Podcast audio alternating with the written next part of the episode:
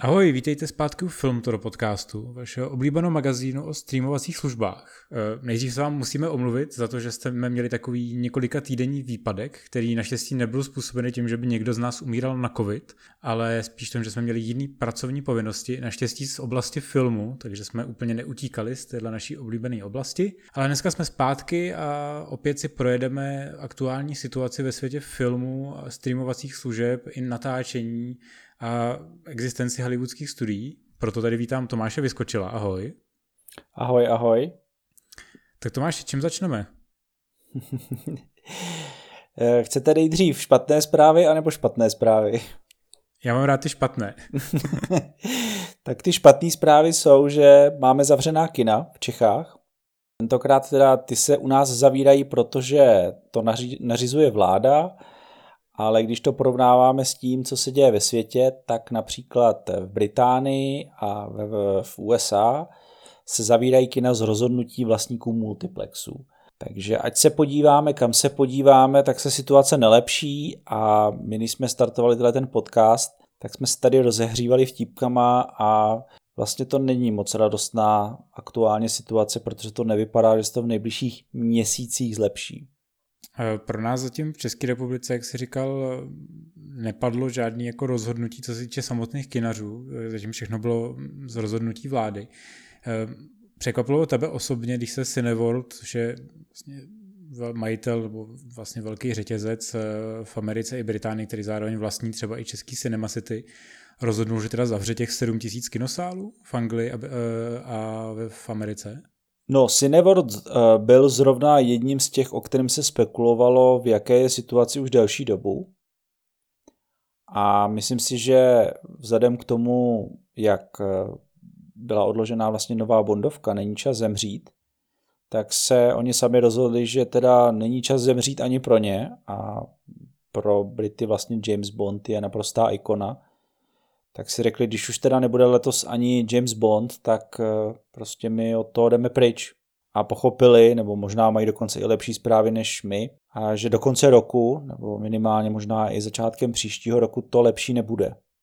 Tak než aby financovali provoz multikin, které obvykle jsou mnohem postiženější než ty menší kina, tak se raději rozhodli, že to zavřou dočasně na neurčito.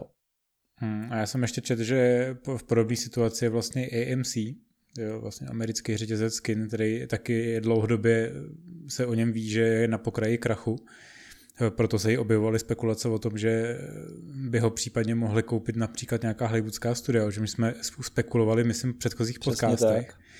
Každopádně reakce Cineworldu na Není čas zemřít byla ještě poměrně, řekl bych, vizionářská, protože samozřejmě odložení Bonda způsobilo doslova, řekl bych, lavinu. Eh, potom především ze strany studia Warner Bros., který mělo ještě ty poslední hity naplánovaný eh, do konce roku, když teda vynecháme Disneyho a jeho Black Widow, který jsme tušili, že skončí velmi rychle v příštím roce, ale Warneri vlastně stihli za poslední dny oznámit hned několik přesunů, takže jak jsme přesně spekulovali, Eh, postihlo to Dunu, která nedorazí letos v prosinci, ale nakonec v říjnu eh, příštího roku. Batman je z roku 2021 přesunutý na rok 2022.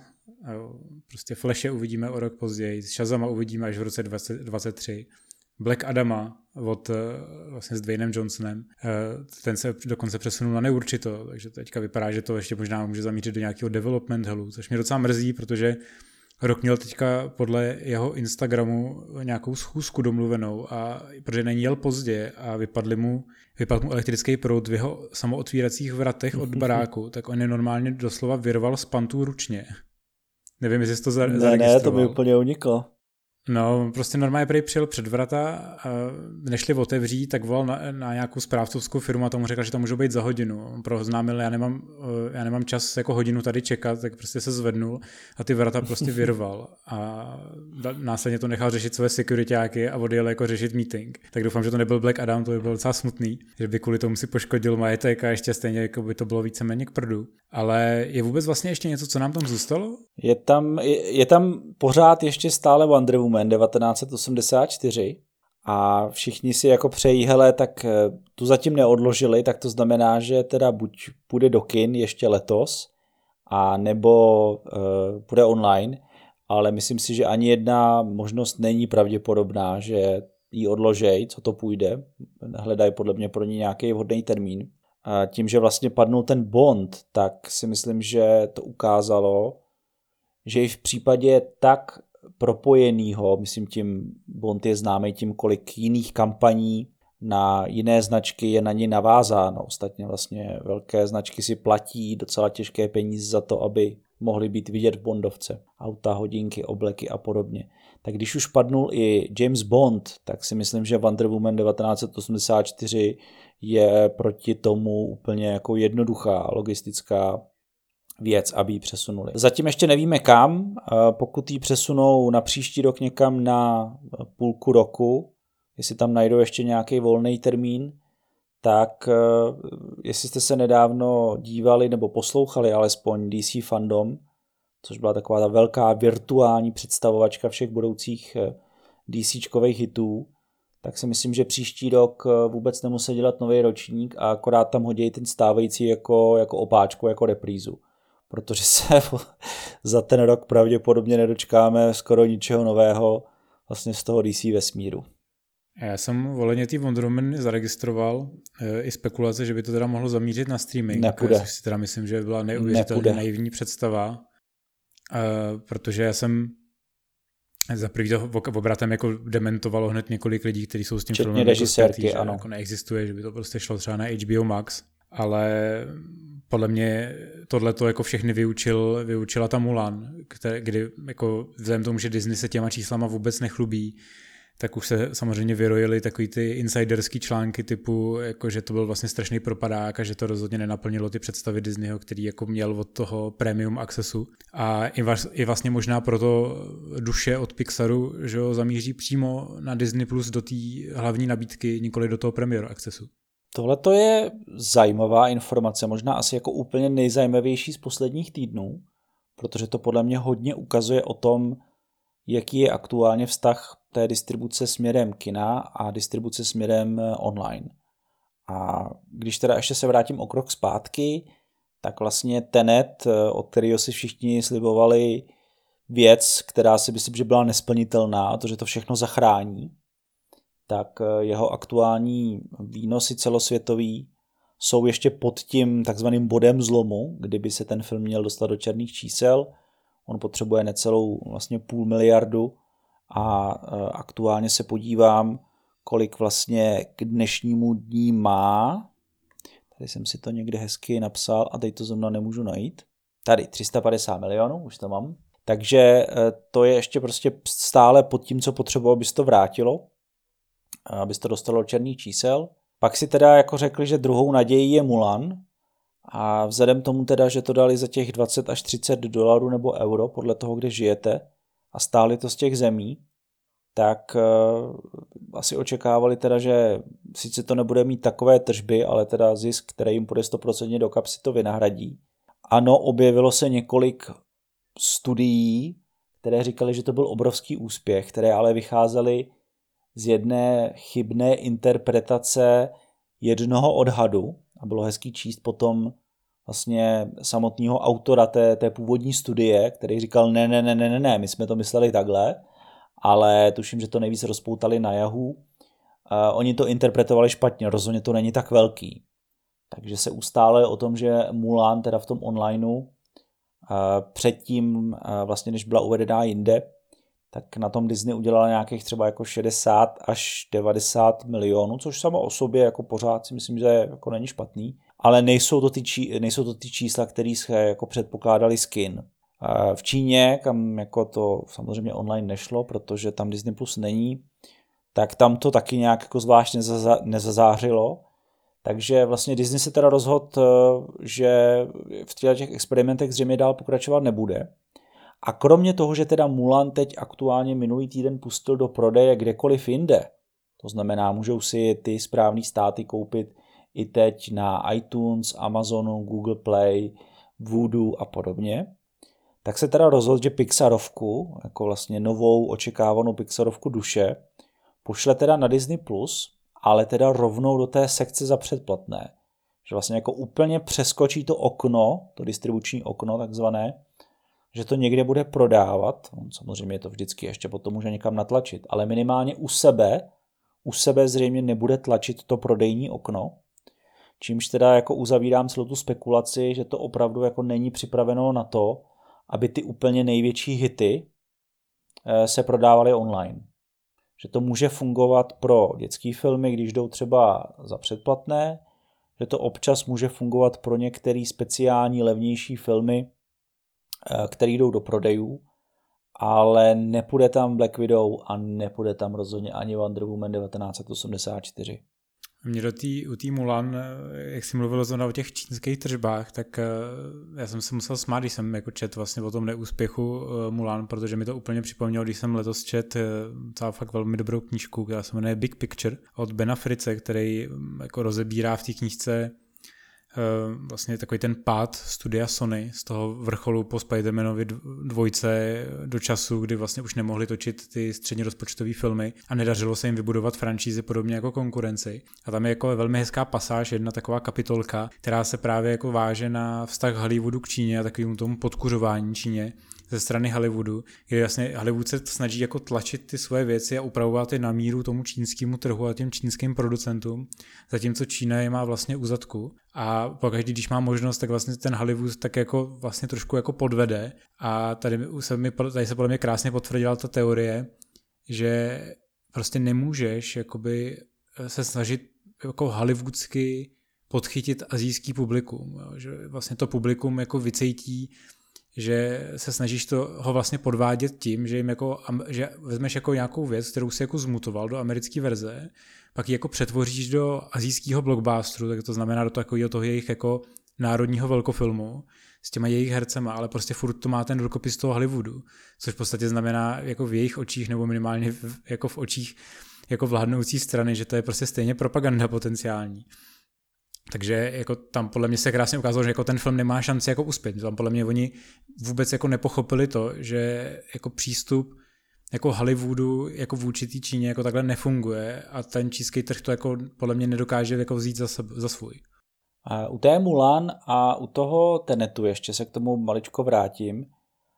Podle mě taky se setkala, e, jako ten faktor tam byl, že to nebyly podle mě úplně vhodné filmy do aktuální situace.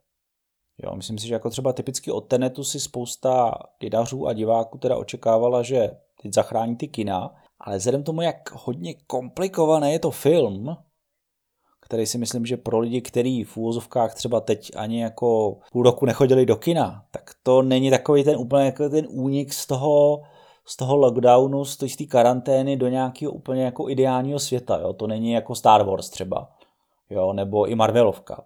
Takže jako a třeba nevybízí to k opakovanému e, zhlédnutí z hlediska nějakého vychutnání. Jo? Jako na ten film chodí znova ty lidi, kteří chtějí pochopit, ale myslím si, že lidi spíš očekávali, že jako potřebují si něco jako vyloženě jako vypnout a užít. A u té Mulan tam podle mě nastal jiný problém, že teda podobně jako většina disneyovských eh, remakeů svých animáků. Je to teda bohužel jako dost takový bezpohlavní. Už ten jako Lví král a Aládin byli tak jako, jako jen tak tak. Už je prostě vidět, že jako upřímně si myslím, že jako tím, jak loni Disney byl absolutně prostě neporazitelný v těch Marvelovkách, Disneyovkách a podobných jiných věcech, tak teď už to půjde jenom z kopce a teď se to podle mě jako začíná ukazovat na kvalitě těch filmů, jo? protože i to, že ten Pixarovský Soul jde na, na Disney+, Plus, stejně jako šel Artemis Fowl nebo The One and Only Ivan, podle mě svědčí, že oni ani sami tomu tolik jako nevěří těm filmům. Jo? A že jako věří Black Widow, takže ta nepůjde, ale vlastně jako jinak většinu filmů tam dávají. A ještě u té Mulan mám takovou jako zajímavou teorii, že Vlastně Čína se teda naučila od Hollywoodu, tím jak Hollywood se teda snažil do Číny nadspat, tak se podle mě jako naučil, stejně jako se Čína naučila spoustu jiných věcí od západu, vyrábět tak jako ten, ten styl toho velkofilmu. A vlastně posledních 10-15 let úspěšně eh, Číňani si točí svoje vlastní národní velkofilmy podle vlastních pravidel s těma nejlepšíma datama premiér a eh, vlastně po, po uvedení, po nějakém jako znovu otevření čínských kin, uvedli vlastně jako dva velký filmy, z nichž ten mnohem úspěšnější The 800 vlastně je aktuálně celosvětově nejúspěšnějším filmem. Má vlastně jako tržby skoro půl miliardy, to znamená víc než třeba samozřejmě Tenet nebo, nebo druhý Mizerové, který, eh, pardon, třetí Mizerové, který startovali ještě před, před karanténou. Takže vlastně jako nejúspěšnějším letošním filmem celosvětově je čínský film, protože prostě ty Číňani potom, když jdou do toho kina, tak to, tak to vezmou útokem. Uh, už si teda jako zvykli na ten, na ten hollywoodský styl, ale teď to prostě mají v tom národním balení. Čína jako velmi podle mě brzo zavede mnohem restriktivnější kvóty na, na americké filmy, aby prostě tyhle ty jejich národní filmy byly ty prostě, který to, který to tahnou. No jasně no, tak jako pořád prostě oni prioritizují tu národní kinematografii, což je aktuálně věc, která jim ty kina stejně potáhne. A vlastně nás to trošku takovým oslým můstkem přináší k tomu, že co budeme pravděpodobně sledovat v našich kinech, že protože naše ano. kinematografie naštěstí je poměrně jako dost silná, ačkoliv samozřejmě my jsme taky takový brblalové, že, jo? že prostě nemáme jako většinu českých filmů jako každý rok rádi a jako málo kdy jako jim dáváme pozitivní recenze, ale diváci na ně prostě chodí a jak jsem se bavil vlastně v našem posledním podcastu s Vojtou Markem eh, z Bioskopu, tak eh, vlastně potvrzoval, že prostě ten, ta rodinná komedie nebo prostě ty, ty vztahovky jako v Čechách fungují. Byť i tady už se teďka v posledních měsících jako ukazovalo, že lidi taky nesežerou všechno a že už jako mm-hmm. by mohly být teď jako přejedený i tohohle toho žánru ale pak přišly bábovky a zase tady bylo prostě 100 tisíc za víkend, no, takže hmm. myslím si, že teďka, teďka já být producent bábovek, tak teda brečím z toho, že mám zavřený kina, protože hmm. samozřejmě ti to zastaví tu kampaň nějakým způsobem, ale je otázka, jestli vlastně, pokud se ty kina otevřou do konce roku, tak jestli vlastně se ty bábovky chytějí podobně jako třeba v síti, že ta, ta kampaň jako velmi rychle jako dokáže navázat, anebo jestli teda jako opravdu dost, dostaneme nějakou krizi v tom smyslu, že ty, i ty české filmy se budou muset přesunout, což když už jsem se bavil s pár zástupcema distributorů, tak mi jako potvrzovali, že jestli budou muset přesunout něco jako na jaro, tak to začne být problém, protože tam už to začíná kolidovat s těma hollywoodskýma filmama. Eh, je pravda, že teď vlastně česká kinematografie eh, sice musela bojovat s tím, že do kina chodilo oproti minulému roku vlastně v průměru nějakých 40 až 50% jenom ve srovnání s tím loňským roce, uh, rokem. Ale vlastně jako české filmy úřadovaly, protože neměly žádnou velkou americkou konkurenci a skutečně filmy jako Bábovky nebo, nebo Šarlatán, a částečně ča, ještě vlastně starší uh, třetí Bobule, částečně i ten Havel, i když myslím, že od toho se čekali větší čísla, tak eh, vlastně tahli tu návštěvnost docela jako solidně a podobně jako vlastně v zahraničí všechny národní kinematografie, které mají silný národní filmy a mají silnou hustotu kin, což je případ nejenom třeba nás, ale eh, já nevím, Polsko, Francie, Španělsko, Itálie, tak to dokázali lepit i bez těch velkých hollywoodských filmů. Jo, oni samozřejmě dlouhodobě bez nich nemůžou existovat, protože ta synergie tam musí být, aby si jako navzájem pomáhali. Já půjdu jednou na francouzskou komedii a jednou půjdu na americký film. To si myslím, že se dobře doplňuje. Ale teď byli teda schopní minimálně teda u nás i ty české filmy jako docela užít. No, ale příští rok, jestli by teda měli odkládat další filmy, tak nevím, kam to nadspou, protože těch amerických velků filmů tam bude hodně. Oni samozřejmě pořád můžou eh, vlastně vycházet z toho, že divák, který jde na Marvelovku, není ten samý divák, který jde na českou komedii, což si myslím, že platí. Jo, ale ta, ta kapacita rozhodně, nebo minimálně ta nálada příští rok bude taková opatrná a i kdyby teda došlo k tomu otevření, tak ten, ten návrat bude pomalej a myslím si, že bolestivěj a to, čím jsme začali. Myslím si, že eh, jako poznáme, dříve nebo později, že to bude i návrat do menšího počtu kin, než tu aktuálně je a že se bude zavírat.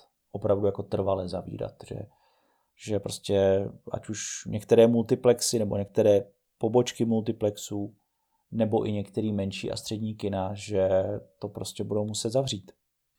No, mě ku podivu překvapilo vlastně po té první jarní vlně eh, toho koronaviru, že třeba Cinema City ještě zdražilo eh, vstupenky. No. Což mě docela zarazilo v tom, jako vzhledem tomu... Zarazilo vlastně, tě to od, od Cinema City, nebo... ne, ne, nezarazilo mě to od Cinema City, který, jak všichni dobře vědí, po mém článku na Filmtoru jako nenávidím. dlouhodobě, ale překvapilo mě to i z toho důvodu, že vlastně kina v Čechách jsou poměrně dost drahý, když, se, když si to porovnáme s nějakou jako kupní sílou. A překvapilo mě to, že opravdu jako po té koronakrizi, kde bych naopak čekal, že se budou být o každého diváka spíš nějakou jako slevovou akcí, aby ho tam mm. jako dostali zpátky, tak vlastně mm. vsadili na ten rozdílný přístup a nemám pocit, že by se to jako vyplácelo, no, z jejich strany. No, uh, já jsem taky čekal, že by po uh, vlastně návratu skin přešli do nějaké jako ofenzívy. Chápu, že samozřejmě měli nebo tahli sebou dvouměsíční, tříměsíční ztráty, takže vlastně to znamená, že teda si asi nemohli úplně dovolit cena majít o 50% dolů. Ale eh, je tady jedna věc, kterou jsem vlastně chtěl v této souvislosti zmínit a to, že eh, vlastně i český kina si posledních 5 až 10 let zvykli na to, že vlastně meziročně rostou o nějakých jako 10-15% v průměru. Já neříkám, že to platím o každém kinu, já se bavím o tom, jak stoupá obecně celková návštěvnost za posledních 10 let. Jo. Vlastně loňský rok byl rekordní a, a jsou to vlastně jako dvojnásobní čísla v kinech na, na diváky i na tržby, než byly před deseti lety. Jo? Takže jako ten, ten český kinotrh obrovsky vyrostl a vlastně vyrostl víceméně bez práce, je to to správné slovo, který chci použít. No vyrostl díky tomu, že prostě jako byla dobrá ekonomická situace, že prostě lidi vzali najednou to kino jako zábavu, která je pro ně častá a obvyklá. Vlastně ceny lístku stoupaly, si myslím, neúměrně k tomu, jo, že najednou přišly takový ty příplatky 20-30 korun za Atmos a, a vlastně za 3D eh, samozřejmě, pak takový ty Cinema City manipulační poplatky za platbu online kartou a podobně, plus ceny popcornu, takže jako vlastně mohli relativně jako jednoduše zvyšovat tu cenu. A teď se vlastně ukázalo, nebo teď si myslím, že se ukáže, jak teda jako dokážou skutečně pracovat s tou krizí. A já tu mám takovou jednu poznámku, že vlastně to, co vlastně jako třeba mě mrzí, že český kina do toho nikdy nedorazili, protože to třeba funguje v Polsku, ve Francii, ostatně my jsme to sami viděli loni v Holandsku. A v tom Polsku to třeba mimochodem dělá Cinema City, je eh, vlastně předplatný. To znamená, vy si zaplatíte, v tom Polsku to konkrétně stojí nějakých 230 korun měsíčně, což je mimochodem cena jednoho, jed, jeden a půl polského lístku nebo jednoho našeho a máte vlastně přístup do všech kin jako prakticky neomezeně. Jo, a v té Francii a v tom Holandsku ten paté to, to vlastně jede podobně. A jsou tam vlastně takové jako speciální akce, jo, jako to, co tady jsou, takový ty valentínský party, to je sice hezký, ale jako já jsem třeba členem Cinema City a, a Cinestar klubu, tak Cinestar ti aspoň jako vůdečítá body, jo. Ale Cinema City jako, ano, mám teda jako extra pozvánku na, prostě valentínský večer, no tak jako, jako, jako ne, ne, nedělají tolik, kolik by mohli pro běžní diváky a myslím si, že teď na to doplatějí. Je to tak, no, je to takový, abych to označil jako lazy marketing. Myslím si, že v tomhle směru jsou mnohem jako progresivnější ty jednosálový kina, který vlastně i teďka ano. už ještě nejzačal, jako by teda ten jako poloviční lockdown, tak eh, že jo, kina Aero a Světozor no, vlastně, a myslím, že oko, tak už začali obnovovat moje kino live, takže jsem rád, že jsem nepředělal naší úvodku na Facebooku a můžu ji tam nechat, jo, jo. ale samozřejmě jako zároveň s tím lockdownem teďka i oznámili, že zase přichází znovu do toho režimu, takže každý den bude teďka, myslím, že na GoOutu eh, si lidi můžou koupit normálně stupenky a můžou z pohodlí domova opět koukat na filmy. A jsou tam mimochodem dobrý filmy. Jo, takže, ano, tak, ano. Takže jako myslím si, že jako pokud někdo přežije, budou to ty jednosálovky, které se můžou opřít o, to, o takovou tu skalní základnu fanoušku, ale zařvou podle mě, jak jsi říkal, některý, určitě asi ne celý ty multiplexy jako celá ta síť, ale takový ty méně vytížený je dost možný, že budou muset zavřít, protože to prostě ne neutáhnu. Rozhodně, protože prostě ty nájmy v těch obchodních centrech jsou šílený, multiky navíc trpějí tím nedostatkem hollywoodských trháků. Vlastně jako máme potvrzený, že ty menší jednosálový nepražský kina se vlastně díky těm českým filmům a díky té svojí skupině lidí na malém městě dokázali udržet třeba na úrovni 80% oproti minulému roku. Což je prostě super. Jo, teď ještě navíc v létě se prostě rozmohly letňáky, byla tu i taková jako vlna autokin. A, a ano, přesně ty, ty malý, e, menší kina prostě mají třeba nějaký speciální tématický promítání a podobně. Takže jako pro ně je e, mnohem větší šance, že přežijou. Zase nemyslím si, že všichni. Jo, jako je pravda, že třeba ta hustota těch e, menších a středních kin u nás je, je obrovská, třeba v porovnání jako s, se světem, bych řekl. Jo, že vlastně, když bychom vzali, že u nás je nějaká jako tisícovka promítacích sálů, což je nějaký jako vlastně i oficiální číslo z Unie, nebo více než tisícovka, tak to v přepočtu na obyvatele je skoro jako Amerika. Jo, což prostě to je země, která žije kinama, jo, jako i, i Francie nebo Španělsko e, mají tu hustotu o něco nižší, jo, a teď se jako nebavím o, o Polsku, kde, který je čtyřikrát větší a těch promítacích eh, sálů má prostě jenom jako o dvě stovky více. Jo. Takže eh, ten kolorit národní takových těch pidikin a podobně, jako myslím si, že spousta z nich si rozmyslí, jestli teda se jim vyplatí prostě tu digitální promítačku žhavit a radši nedělat něco jiného a, a že, že těch kin ubyde. Obecně hmm. prostě ubyde kin i v těch menších těch, ale jako myslím si, že první jméno, o kterém uslyšíme, bude multikino. Eh, v tom jako špatném slova smyslu. To si bohužel myslím taky. Každopádně Nemyslím si, že všechno je tak úplně špatný. Myslím si, že jsou i dobré věci na koronaviru, respektive některé skupiny jakoby filmového biznisu se dokázaly přizpůsobit poměrně rychle. Takže mě může docela těšit, že i jako člověka, který trošičku jako, trošku jako se hrne i do toho filmového biznisu za tu kameru, tak uh, vlastně nejenom zahraniční produkce jako Zaklínač eh, se roztočily, nebo Pán prstenů na Zélandu, ale funguje to i tady v Čechách. Za tohle jako si myslím, že je potřeba pochválit jako fond kinematografie, který velmi, Rozhodně. který opravdu jako velmi rychle vlastně s asociací producentů eh, vypracoval vlastně veškerý materiály pro filmaře a hlavně pro producenty k vyplnění, když potřebovali sem dostat zahraniční štáby, ale i aby český filmaři mohli prostě točit a za nějakých jako rozumných podmínek. Mimochodem ty podmínky při tom natáčení jsou poměrně drsný, takže jako roušky jsou jedna věc, ale to neustálý dezinfekce, brutální jako rozestupy, oddělování těch týmů, který jako pokud nemusí být pospolu nebo nemusí spolu jako přijít do styku, tak prostě nepřicházejí. A platí to nejenom jako pro eh, jako filmy, ale i pro reklamy, které se tady točí hodně a fond kinematografie jim hodně vychází vstříc i tak, že dává jako ty speciální povolení pro ty zahraniční filmaře, aby nemuseli do karantény a jenom na základě vlastně negativního testu. Já jsem teďka byl vlastně důvod, proč jsem nebyl jako v podcastu nebo proč jsme podcasty nedělali, byl v tom, že já jsem byl na Anomálii, což je takový super workshop animovaného filmu, který se dělá běžně každý rok v Litomyšli, ale letos jsme se kvůli ohnisku v Litomyšli museli přesunout do Českého Krumlova, které to bylo teda naprosto super a bylo to jako velmi kreativní, jako tři týdny, plný jako super projektů. A měli jsme tam jako hosta Roberta Lence, což je pán, který eh, dělal na artu eh, Toy Story třeba prvního, nebo dělal třeba Lvího mm. krále, kreslil třeba první návrhy Timona a Pumby v Lvím králi, nebo pracoval na těch jenách z Lvího krále.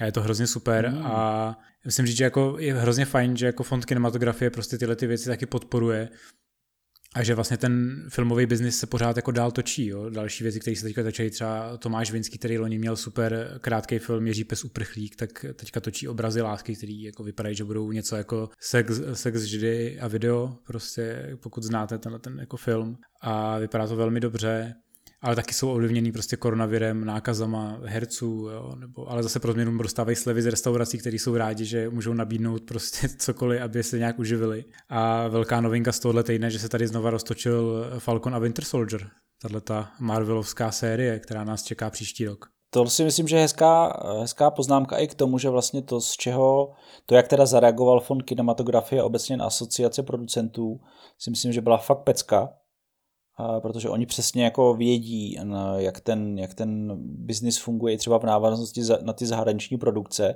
který k nám jako přináší ročně prostě 5 až 10 miliard, podle toho, jestli tady zrovna točí Tom Cruise Mission Impossible nebo, nebo ne, prostě nějaká velká produkce těch vlastně i streamovacích eh, zakázek je tady opravdu spousta. Vlastně zmiňovali jsme několikrát už tady v minulosti Amazon a Netflix, co tady všechno točí. A tak to porovnejte s tím, kolik jako peněz se točí okolo právě toho natáčení, kolik to jako dává v úzovkách práci lidem ten samotný vznik toho filmu a porovnejte to prostě v úzovkách jenom s dvěma miliardama jako tržeb skin, jo jako je vidět, že prostě šli po tom, kde jsou ty peníze důležitější a to je to natáčení a je to jenom dobře.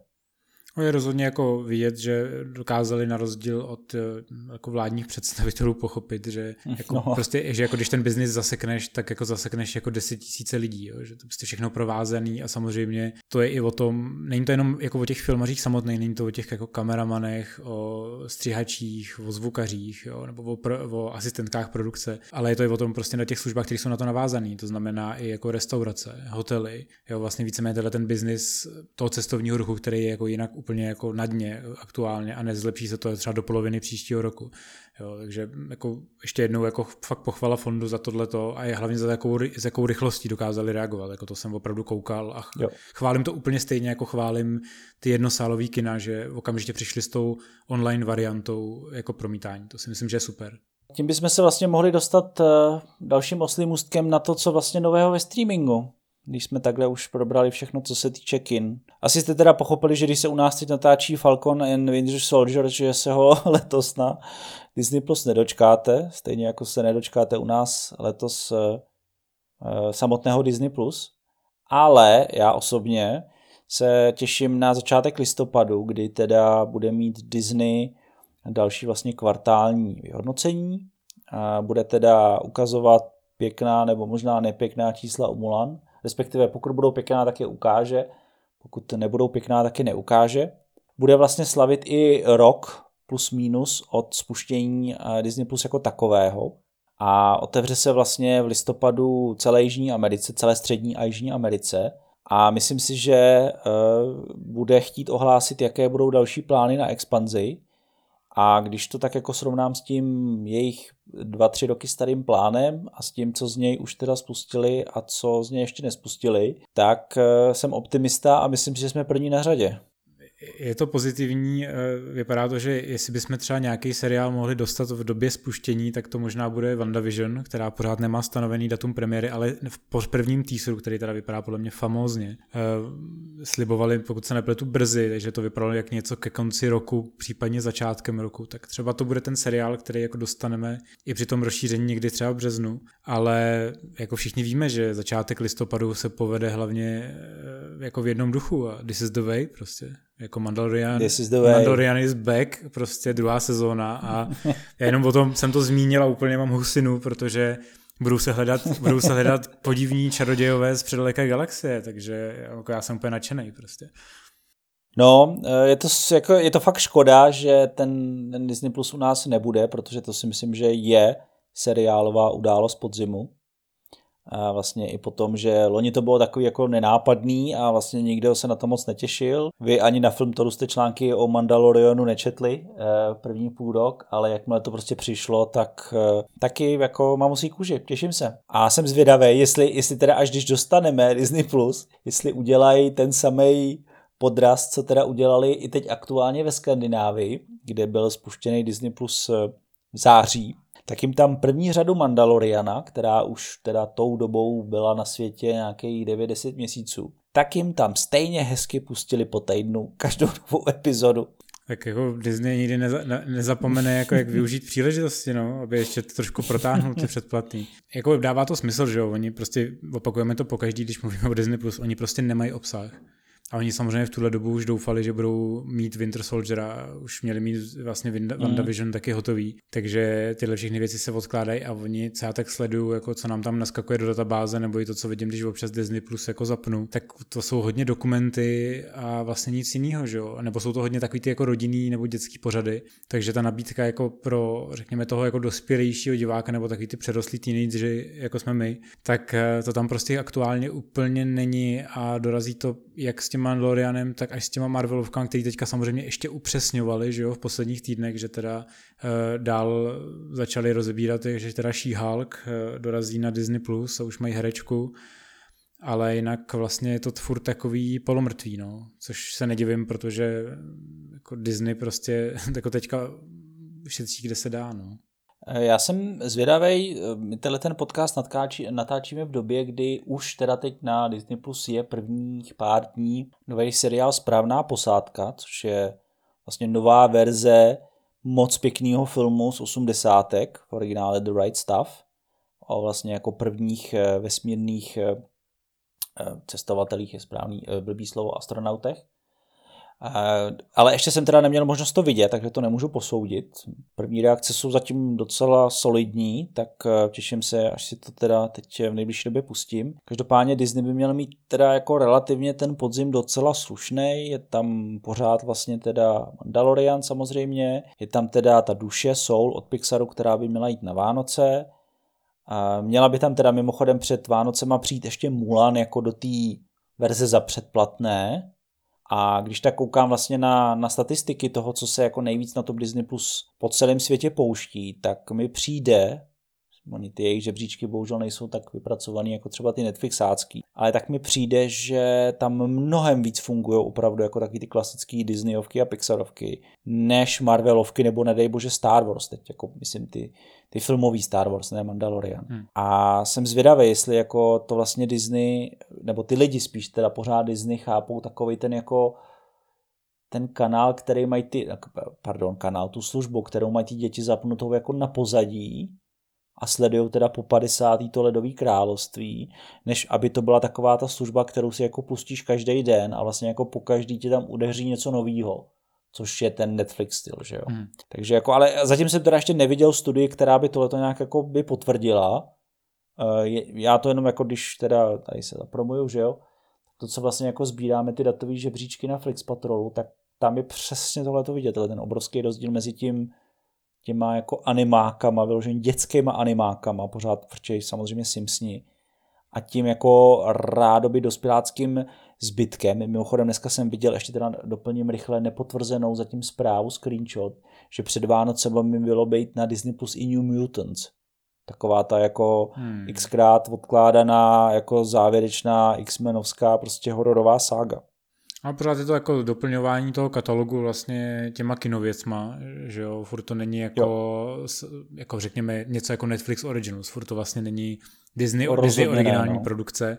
Je to taková, jako, je to jako blbý tak označit, jo, protože samozřejmě ty věci, z kterých z toho kina jdou, jsou samozřejmě jako poměrně dost velký, ale furt je to jako určitá znouzecnost, jako vyplňujeme obsah, protože nemáme svůj vlastní, který developovali, ale nepodařilo se jim ho dostatečně vydevelopovat, nebo jim do toho koronavirus hodil vidle. Myslím si, že v tomhle tom eh, má mnohem líp samozřejmě nakročeno Netflix, který má předtočeno a který teďka pojede zase trošku jinou, jiný styl filmů teďka na podzim, protože Netflix samozřejmě zavětřil, že už se zase blíží Oscarová sezóna, takže od takových těch jako hloupoučkých komedií, který teďka tak nějak vrcholí s Habího Halloweenem, eh, s Adamem Sandlerem, tak eh, vás vlastně čekají takový ty vážnější filmy a takový ty, který budou mít opravdu jako aspirace na nějaký Oscary. A rozdělili to trošku s Ďáblem, který ještě byl podle mě takový jako na hraně eh, a úplně se to podle mě jako nepovedlo, jak asi jsme si malovali, ale čeká nás vlastně Chicagoský tribunál od eh, Arona Sorkina, ten nás čeká vlastně už za pár dní. A hlavně nás čeká Mank eh, do konce roku, což je nový David Fincher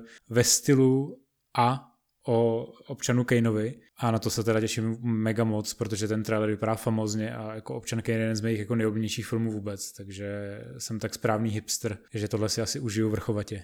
Je jako jeden z deseti lidí, co to udějí. No, Netflix teda do konce roku by měl mít takových těch jako diváčtějších filmů, to je blbý slovo, co použít, když tady teď aktuálně slitáme nad Fincherem a no. podobně.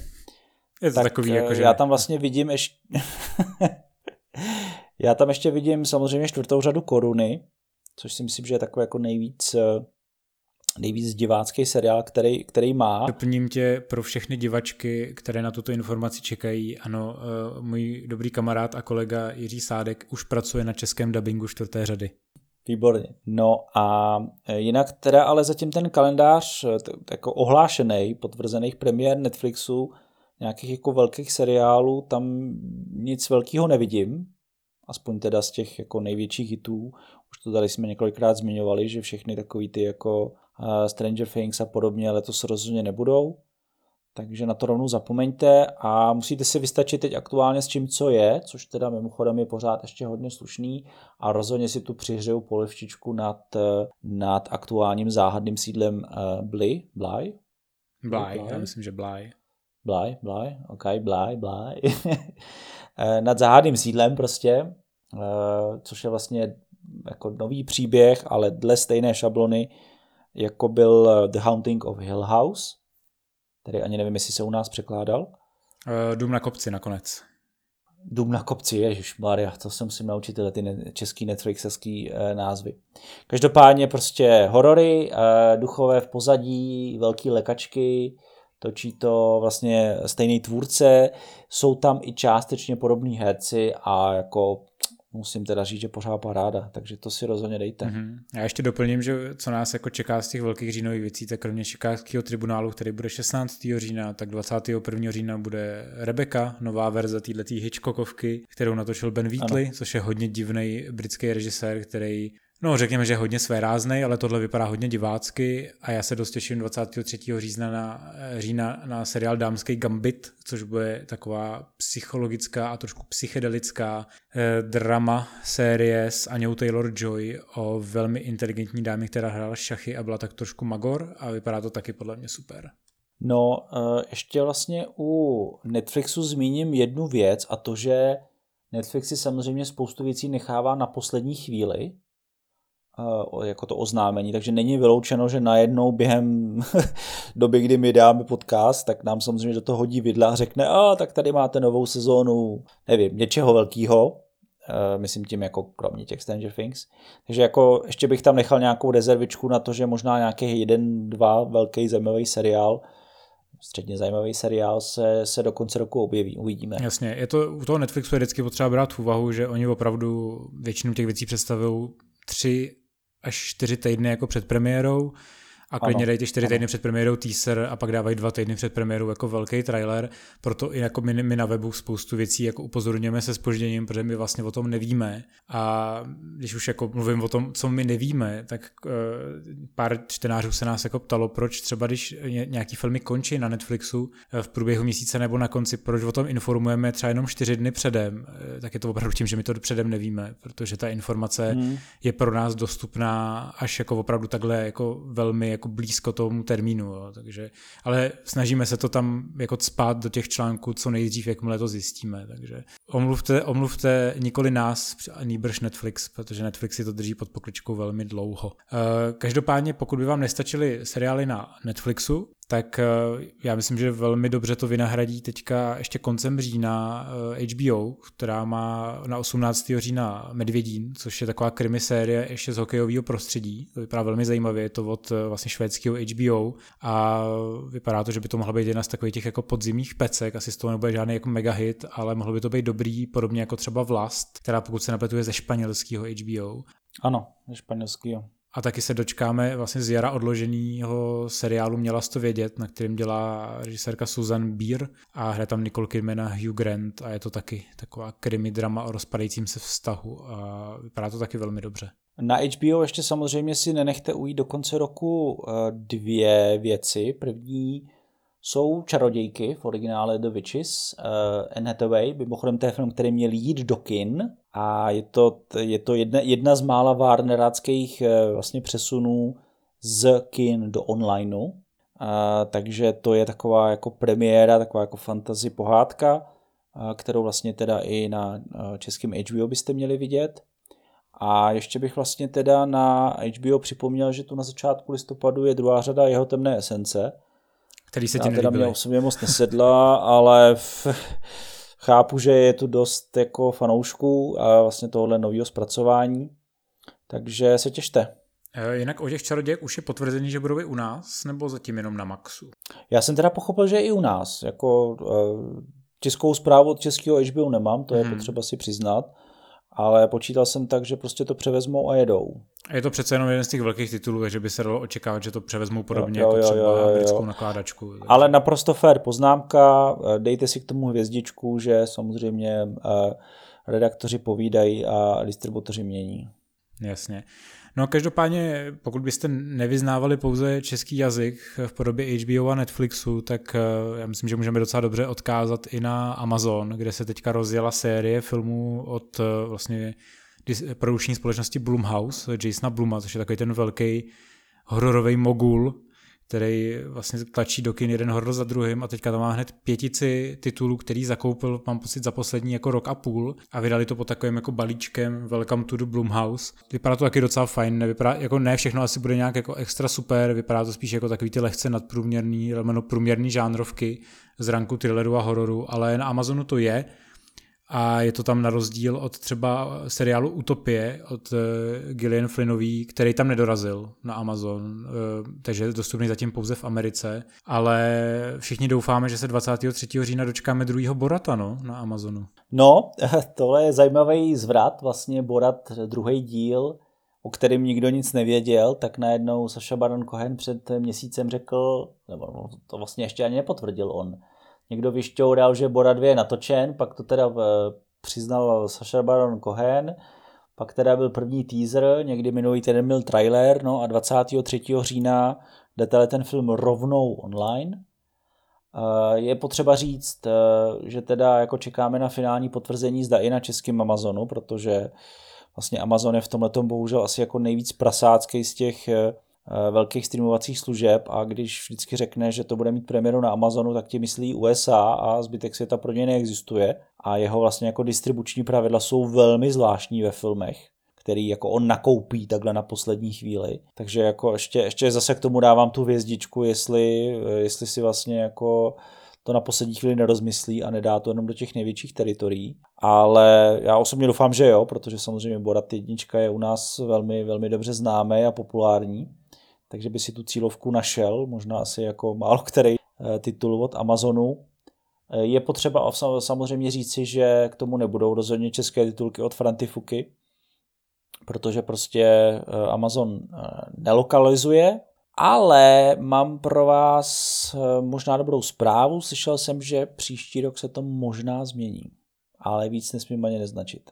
No už se dostala ven zpráva, že Amazon vlastně už je nebo bude součástí vlastně nabídky Vodafone TV, to už jsem zaregistroval. Už je, už je. Takže to je takový dobrý signál k tomu, že i, na, i vzhledem k Amazonu se blízká na nějaký světlejší zítřky, co se týče české lokalizace. Byť některé věci už tam jsou s českou lokalizací, ale není to zatím žádná sláva. No, je to zatím hodně špatný, no. No, ale co jako naopak je dobrý, tak eh, že samozřejmě Apple TV Plus eh, stále funguje, stále i s českou podporou. A jestli byste tam něco měli vidět, aspoň teďka v říjnu, což ano, eh, není úplně jako moc z té nabídky, ale čeká nás tam On the Rocks, nový film Sofie Coppoli, ve kterém bude Bill Murray provázet svou dceru jako takový jako lehce šovinistický otec a bude se jí snažit prokázat, že její manžel zahýbá. Pokud vás, pokud nechcete čekat na tenhle ten film, který je pro mě pořád docela očekávaný, protože Sofii Kopulu mám rád, tak eh, vás Tomáš určitě rád naláká ještě na Ted Lasso, nový komediální seriál o fotbalu, no který jo. na Apple běží. Ten je teda. Eh, tímto bych rád pozdravil všechny naše fanoušky eh, Apple TV, který nám dost často píšou, jak jsou rádi, že se tak kvalitně věnujeme Apple TV+. Každopádně eh, ještě možná se vrátím k tomu, že Apple, TV, Apple představil na své poslední konferenci eh, vlastně takový jako mega balíček, eh, který v sobě obsahuje jednak Apple TV+, Apple Music, iCloud, plus prostě ještě nějaké jako další věci, které si můžete skombinovat do jednoho balíčku za nějakých prostě 15-20 dolarů, teď se omlouvám, nevím přesně, ale podstatně, že se vám to vyplatí víc si zkombinovat věcí najednou, než to kupovat jednotlivě. Také uplyne zhruba rok, kdy, nebo už vlastně uplynul jeden rok od té doby, kdy vlastně skončila ta, ta první zdarma lhůta pro všechny ty předplatitele, kteří dostali Apple TV Plus zdarma vlastně ke svému novému telefonu, nebo obecně jako čemukoliv, co si koupili od Apple. Takže samozřejmě všichni jsou hrozně moc vědaví, jak se to jako projeví v tom počtu předplatným, který ale stejně Apple nezveřejňuje, takže je to úplně asi jako jedno teď aktuálně. Ale abych konečně teda vybal to nejlepší, uh, Ted Lasso, myslím si, že jako je, to, je to asi nejlepší seriál, který zatím Apple TV Plus udělali mimochodem koupený od Warnerů, takže někdy ta, ta jako logika eh, samozřejmě americká, kdy si tak jako navzájem kupujou, eh, pořád mě ještě udivuje. To vlastně seriál o americkém koučovi amerického fotbalu, který přijede do Británie, aby tam šéfoval fotbalovému klubu, myslím tím jako klasickému fotbalovému klubu. Má to takovou jako zápletku, kterou nebudu prozrazovat, ale podstatný je, že toho teda hraje, eh, hraje Jason Sudeikis.